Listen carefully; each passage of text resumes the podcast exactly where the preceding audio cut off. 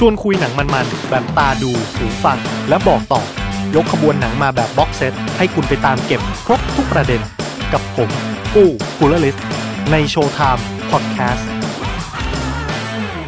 เอาละครับ สวัสดีครับทุกๆ คนอยู่กับผมกู้คูลลิสและนี่คือรายการ Showtime by Mission to Pluto นะครับ ในอาทิตย์นี้เนี่ยผมมีภาพยนตร์เรื่องหนึ่งที่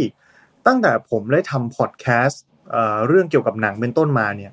ได้รับคำขอให้หยิบยกมาพูดถึงกัน ค่อนข้างจะหลายครั้งพอสมควรนะฮะแล้วก็เป็นหนังที่ผมไม่เคยรับชมมาก่อนด้วยนะครับ น่าจะเป็นโอกาสดีที่จะหยิบยกหนังเรื่องนี้มาพูดคุยกัน นั่นก็คือ Eternal Sunshine of the Spotless Mind นะครับ แน่นอนก่อนที่จะเข้าเนื้อหาของหนัง ผมก็ต้องขออนุญาตเตือนอย่างที่เคยเตือน คุณผู้ฟังในทุกๆ เทปทุกๆ ตอนนะครับว่า ถ้าใครที่อยากจะเสพ อรรถรสเรื่องราวของหนังด้วยตัวเอง ก็ขอให้หยุดพอดแคสต์ตอนนี้ไว้ก่อน ไปชมหนังเรื่องนี้ให้เรียบร้อย แล้วเรามาคุยกันในส่วนของคอมเมนต์ด้านล่างนะครับ Eternal Sunshine of the Spotless Mind เนี่ยนำแสดงโดยจิมแคร์รีแล้วก็เคทวินสเลตนะนางเอกไททานิกของเรานั่นเองนะแล้วก็จิมแคร์รีนี่ก็น่าจะเป็นดาราที่ในยุคหนึ่งก็น่าจะเรียกได้ว่า คุณหน้าคุ้นตาของเขาเป็นอย่างดีนะครับ แต่ว่าคนอาจจะ ได้รู้จักเขาจดจำเขาได้ ในฐานะดาราที่เล่นหนังตลกเสียมากกว่า ทีนี้แต่ว่าก็ไม่ใช่ว่าแกเล่นหนังตลกอย่างเดียวนะแกก็มีหนังที่แบบ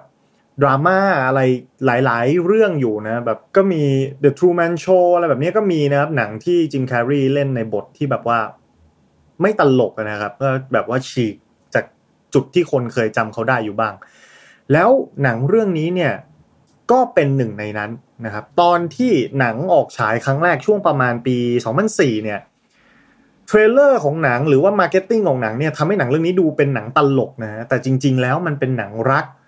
ที่แฝงปรัชญาอะไรบางอย่างที่เป็นประเด็นน่าสนใจมากๆเลยทีเดียวนะ ก็เลยเป็นสาเหตุหนึ่งที่ผมนำหนังเรื่องนี้มาคุยกัน ถามว่าเหตุการณ์ของหนังเรื่องนี้เนี่ยมันเป็นอย่างไรบ้าง มันเริ่มต้นขึ้นเมื่อพระเอกของเรานะครับจิมแคร์รีเนี่ยไปเที่ยว ทะเลนะ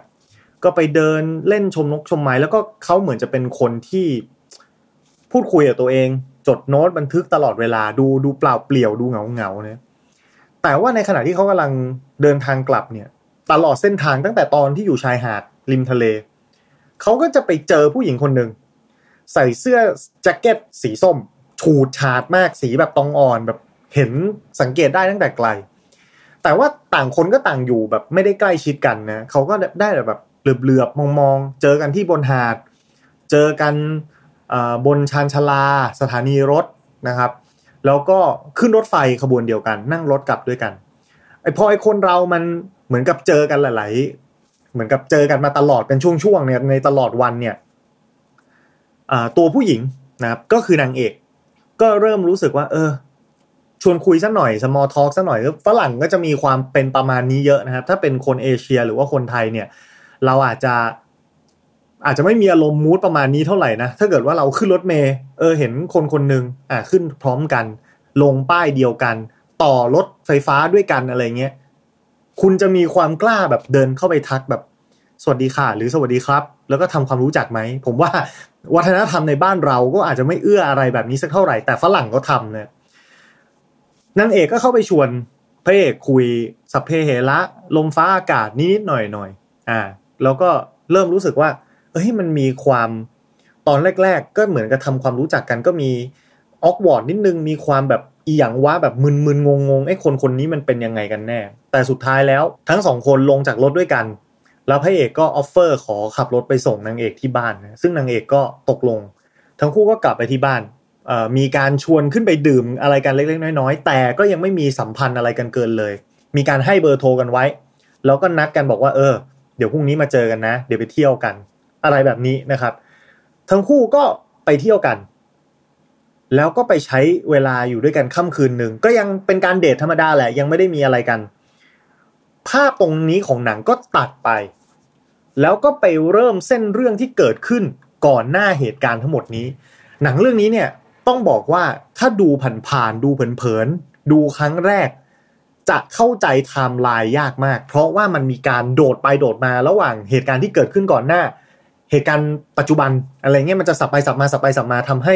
คนดูอาจจะมึนผมเองก็แอบแอบมึนอยู่นิดๆนะจนต้องมีการเหมือนกับเออดูซ้ำหน่อยซิว่าเอ้ยจริง ๆ แล้วมันอะไรนะ แต่ว่าพอกลางเรื่องท้ายเรื่องไปแล้วว่าจะงงน้อยลงนะครับ แต่ก็ต้องยอมรับว่ามันดูยากนิดนึงตอนแรก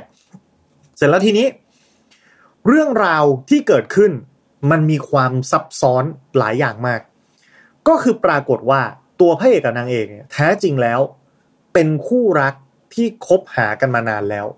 นะครับ อยู่คบหาอยู่กินด้วยกันมานานแล้ว แต่ชีวิตรักมีปัญหากระท่อนกระแท่นก็เหมือนเหมือนกับคู่ของพวกเราทั่วไปนั่นแหละ คนเป็นแฟนกันมานานๆก็มีเรื่องไม่พอใจกัน ไอจากความสัมพันธ์ที่ครั้งหนึ่ง ใหม่ ๆ มันอาจจะเคยหอมหวาน มันอาจจะเคยตื่นเต้นเร้าใจมีอะไรน่าสนใจตลอดเวลา แต่พอระยะเวลาผ่านไป เราได้เห็นตัวตนของกันและกันมากขึ้น เราก็รู้สึกว่า นี่มันไม่ใช่แล้ว นี่มันมันน่าเบื่อน่าลำคาญอะไรทุกอย่างมันเป็นปัญหาไปหมดนะฮะเสร็จเมื่อมันเป็นเช่นนี้ ความสัมพันธ์มันเกิดความเจ็บปวดมากกว่าความสุข ตัวนางเอกของเราก็เลยตัดสินใจ ไปใช้บริการลบความทรงจำ นะครับ ไปที่คลินิกแห่งหนึ่งแล้วก็ไปบอกคุณหมอบอกว่า ฉันต้องการลดลบความทรงจำทุกอย่างเกี่ยวกับตัวพระเอกให้หมดนะครับอยากจะเริ่มต้นชีวิตใหม่โดยที่ลืมเขาไปเลยจำเขาไม่ได้ไปเลยนางเอกลบไปเรียบร้อยแล้ว แต่พระเอกไม่รู้นะครับ พระเอกพยายามที่จะตามกลับไปง้อคืนดี แต่พระเอกก็แบบ เอา้าทำไมแฟนเราจำเราไม่ได้ มีมีแฟนใหม่ไปแล้วด้วยนะนางเอกไปมีแฟนใหม่เรียบร้อย แล้วทำไมทำไมเขาทำกับเราอย่างนี้ ปรากฏว่าเพื่อนของพระเอกก็มาบอกนะครับ ว่าแฟนมึงอะลบความทรงจำไปแล้ว เขาต้องการจะเลิกกับคุณ เพราะฉะนั้น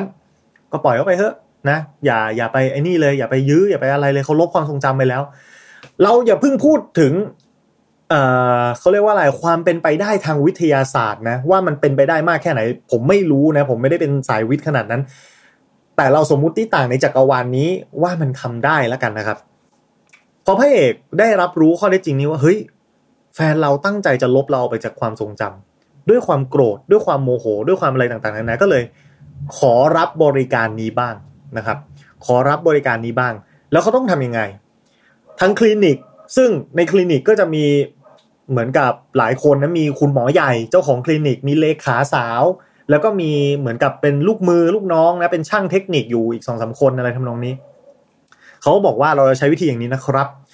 คุณไปกวาดเอาของในบ้านที่จะเป็นสิ่งแสดงถึงความทรงจำของคุณกับแฟนของคุณเนี่ย เอามาให้หมด แล้วส่งมาให้เรานะครับ เราจะทำการวิเคราะห์แยกเอาความทรงจำของคนคนนี้ออกมาจากสิ่งของที่มันทำให้คุณคิดถึงเขา แล้วเราก็จะค่อยๆ ลบออกไป ถือว่าเป็นความทรงจำส่วนที่คุณไม่ต้องการแล้วไม่จำเป็นอะไรแบบนี้นะ ซึ่งพระเอกเราก็ทำอย่างนั้นก็กลับบ้านแล้วไปกวาดของมาเอามาให้หมอ หมอก็มาเออโอเค เอาของมาหนึ่งชิ้น ดูมันเป็นยังไง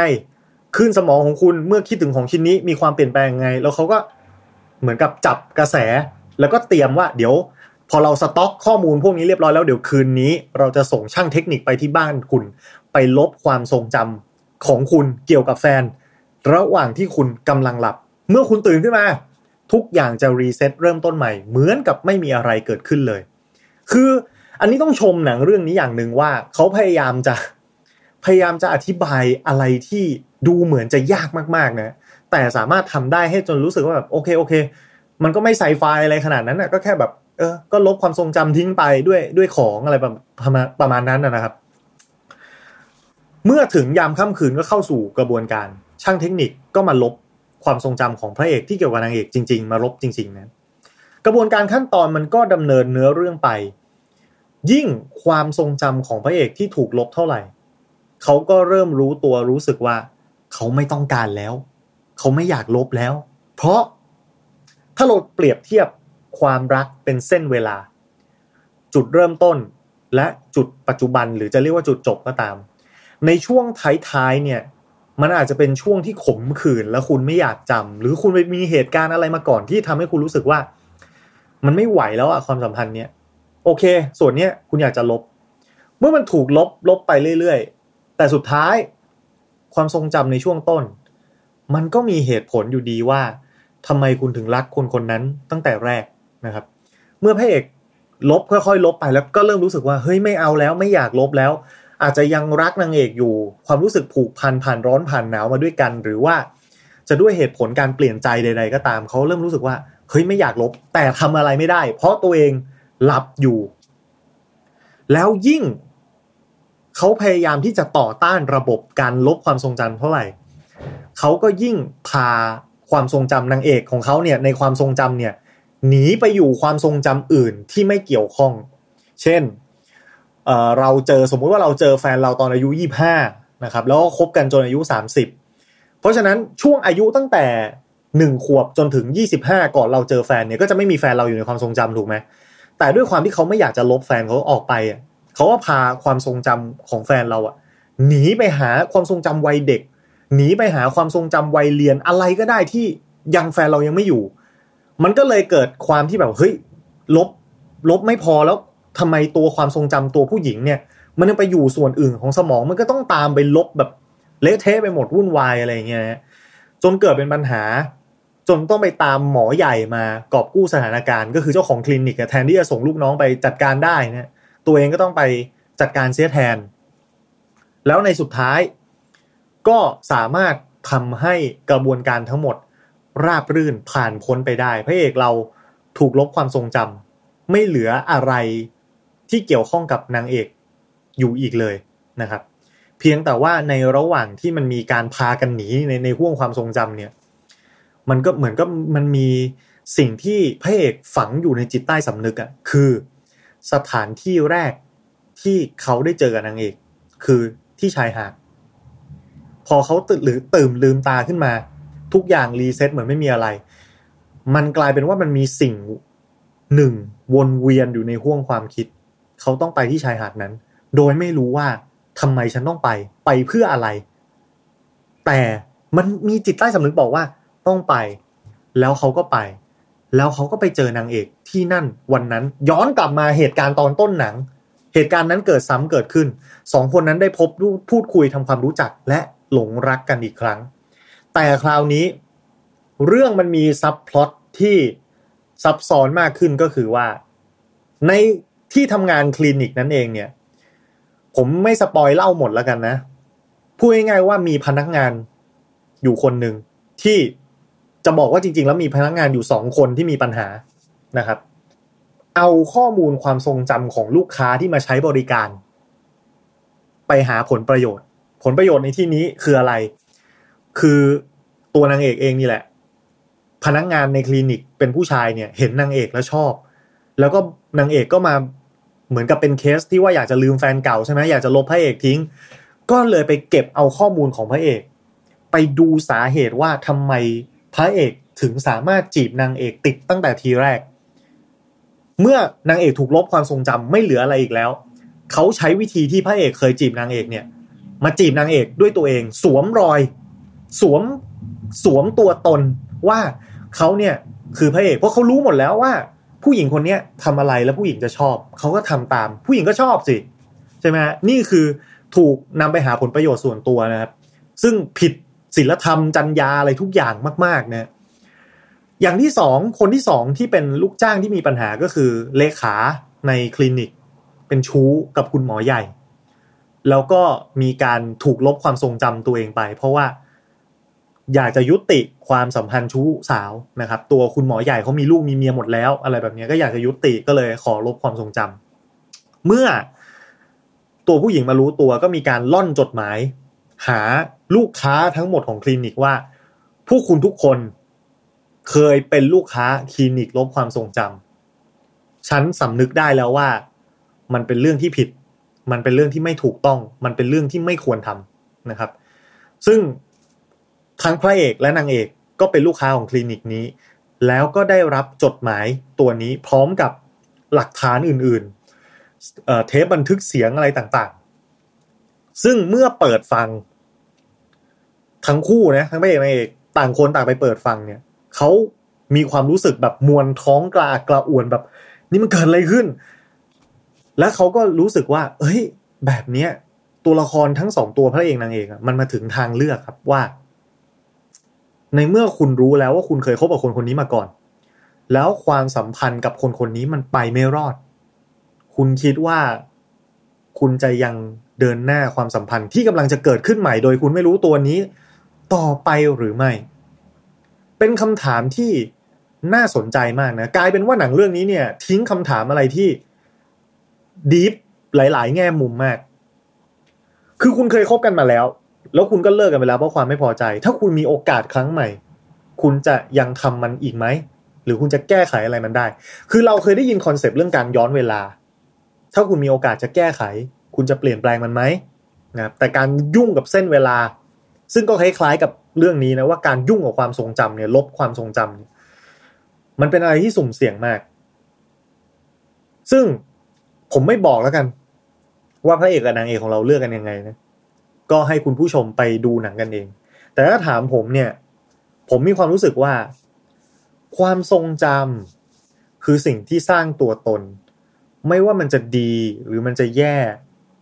ทุกอย่างที่ผ่านมาในชีวิตล้วนหล่อหลอม ให้เราเติบโตและเปลี่ยนแปลง เป็นตัวเราในปัจจุบันนี้ หากเราไม่มีความทรงจำเหล่านั้น เราก็อาจจะเป็นอะไรก็ไม่รู้นะครับ แล้วผม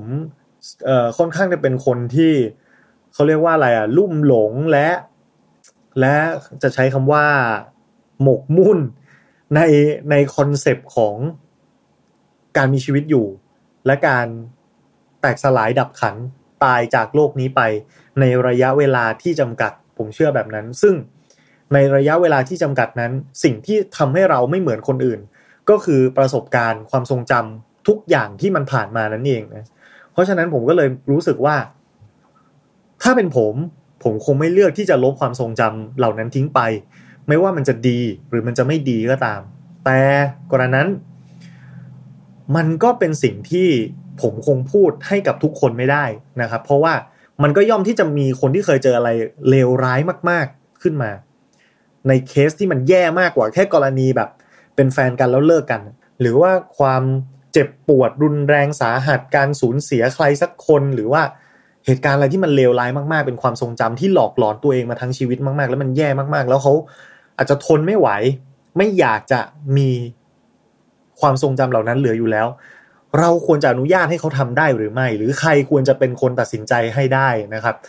เรื่องนี้เป็นเรื่องที่ผมว่ามันมันดีเบตและพูดคุยโต้เถียงกันได้ เนิ่นนาน แล้วก็หลายประเด็น อีกเรื่องหนึ่งก็คือถ้าธุรกิจนี้มันมีขึ้นมาจริงๆอะแน่นอนมันก็จะต้องให้ความรู้สึกที่มันสุ่มเสี่ยงมากๆอะอย่างในกรณีเคสที่เกิดขึ้นในหนัง ก็ชัดเจนว่า คุณกำลังเอาความลับที่ลึกสุดใจของตัวคุณเองเนี่ยเอาไปมอบให้กับคนอื่น ดูแลรักษาเอาไว้ ซึ่งใครจะเป็นตัวกำหนดจรรยาบรรณอะไรเหล่านี้ว่า ว่า คนที่รักษาจะไม่นำเอาไปใช้ในรูปแบบใด ๆ ที่มันที่มันเป็นเป็นภัยนะ ต่อคุณเองหรือสังคมหรือคนรอบข้างอะไรต่างๆ มันมันยากไปหมดมันแย่ไปหมดนะเพราะฉะนั้นนั่นแหละด้วยเหตุนี้นะเมื่อเราเวทน้ำหนักสาเหตุกันขึ้นมาเนี่ย ผมคิดว่าผมก็คงจะไม่เลือกใช้วิธีนี้เหมือนกัน ก็คือยอมรับชะตากรรม ยอมรับในสิ่งที่เกิดขึ้น ไม่ว่าจะดีหรือไม่ดี แล้วก็เติบโตเรียนรู้ นะครับ เปลี่ยนแปลงกันไป คุณมีโอกาสแบบนั้น ต้องถามตัวคุณกลับไปแล้วแล้วว่า แล้วถ้าคุณมีโอกาสแบบนี้ กับคนที่ครั้งหนึ่งคุณเคยรัก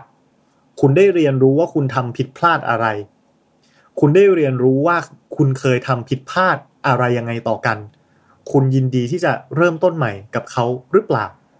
ก็เป็นคำถามที่น่าจะทิ้งไว้ให้ทุกคนเลือกที่จะตอบกันเองแล้วกันนะก่อนจะจากกันไป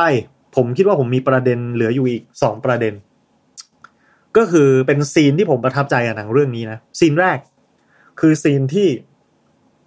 พระเอกกับนางเอกอะพยายามที่จะหนีการลบความทรงจำในหัวของพระเอกเอง ในขณะที่กำลังจะถูกลบหายออกไปเรื่อยๆ จนกระทั่งทั้งคู่รู้แล้วว่ามันหนีไม่ได้ ยังไงการลบมันก็ต้องเสร็จสมบูรณ์นะครับ ก็ต้องเกิดขึ้น เพราะฉะนั้นภาพในหัว ที่พระเอกยังมีเป็นความทรงจำสุดท้ายที่เหลือกับนางเอก ก่อนที่จะถูกลบไปอย่างถาวรเนี่ยทำยังไงกันดีล่ะ ในเมื่อมันหนีไม่ได้ ตัวนางเอกในความทรงจำของพระเอกก็เลยพูดออกมาสั้น ๆว่า enjoy it คือมีความสุขกับมัน ดื่มด่ำกับมัน ในช่วงเวลาที่ยังเหลือนะครับ ซึ่งผมก็มองว่าชีวิตเราก็เป็นเช่นนี้แหละ คือ เรามีเวลาไม่มาก เพราะฉะนั้น มีความสุขกับมันให้เต็มที่ดีกว่านะครับ ส่วนอีกซีนหนึ่งก็คือซีนที่มีการเปิดเผยชื่อที่มาของหนัง ซึ่งมันเป็นกรอนบทหนึ่งอของนักคิดชื่ออเล็กซานเดอร์โป๊ปนะครับ ข้อความเต็มๆของมันเนี่ยผมต้องขออนุญาตอ่านนะ How happy is the blameless washer lot the world forgetting by the world forgot eternal sunshine of the spotless mind each pray accepted and each resign คือถ้าแปลเป็นภาษาไทยก็ประมาณว่า อันนี้คือแปลโดยผมนะ ผมไม่ได้ไปหาแปลทางไหนมาก่อนนะ มันจะแปลประมาณว่าคนที่ไม่มีความทรงจำที่ที่ไม่ดีเลย มันจะมีความสุขขนาดไหนกันนะ มันเหมือนกับคนเราได้เกิดใหม่ ได้ชำระล้าง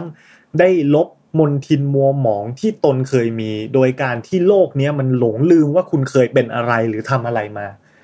ชีวิตก็น่าจะมีความสุขก็น่าจะเป็นอุดมคติที่สมบูรณ์อะไรประมาณนั้น ก็คือคนที่แบบไม่เหลือความทรงจำเลย คนที่ไม่เคยมีความผิดอะไรเลยอะไรแบบเนี้ยก็น่าจะก็น่าจะมีชีวิตที่เหมือนกับในฝันเนี่ยมันมันอาจจะผูกโยงกับความเชื่อทาง ศาสนาเล็กน้อยเกี่ยวกับการชำระบาปล้างบาป แล้วคุณก็จะกลายเป็นคนที่บริสุทธิ์นะไม่มีบาปติดตัวอะไรต่อไปพร้อมที่จะขึ้นสวรรค์ eternal sunshine eternal sunshine ก็เป็นการเปรียบเปรยถึงถึงความเบิกบานสว่างสวัย of the spotless mind ก็คือจิตใจที่ไร้มนทินมัวหมองอะไรประมาณนี้นะฮะซึ่งคุณเห็นด้วยหรือไม่ ก็น่าจะ แล้วแต่คนนะ ก็ประมาณนี้แล้วกันนะครับสำหรับ Eternal Sunshine of the Spotless Mind นะเป็นหนังสนุกเป็นหนังที่ดีคุยเยอะ แล้วก็แนะนำให้ดูนะครับ เพราะฉะนั้นวันนี้ก็ขอบคุณสำหรับการติดตาม แล้วพบกันใหม่คราวหน้าสำหรับวันนี้ สวัสดีครับ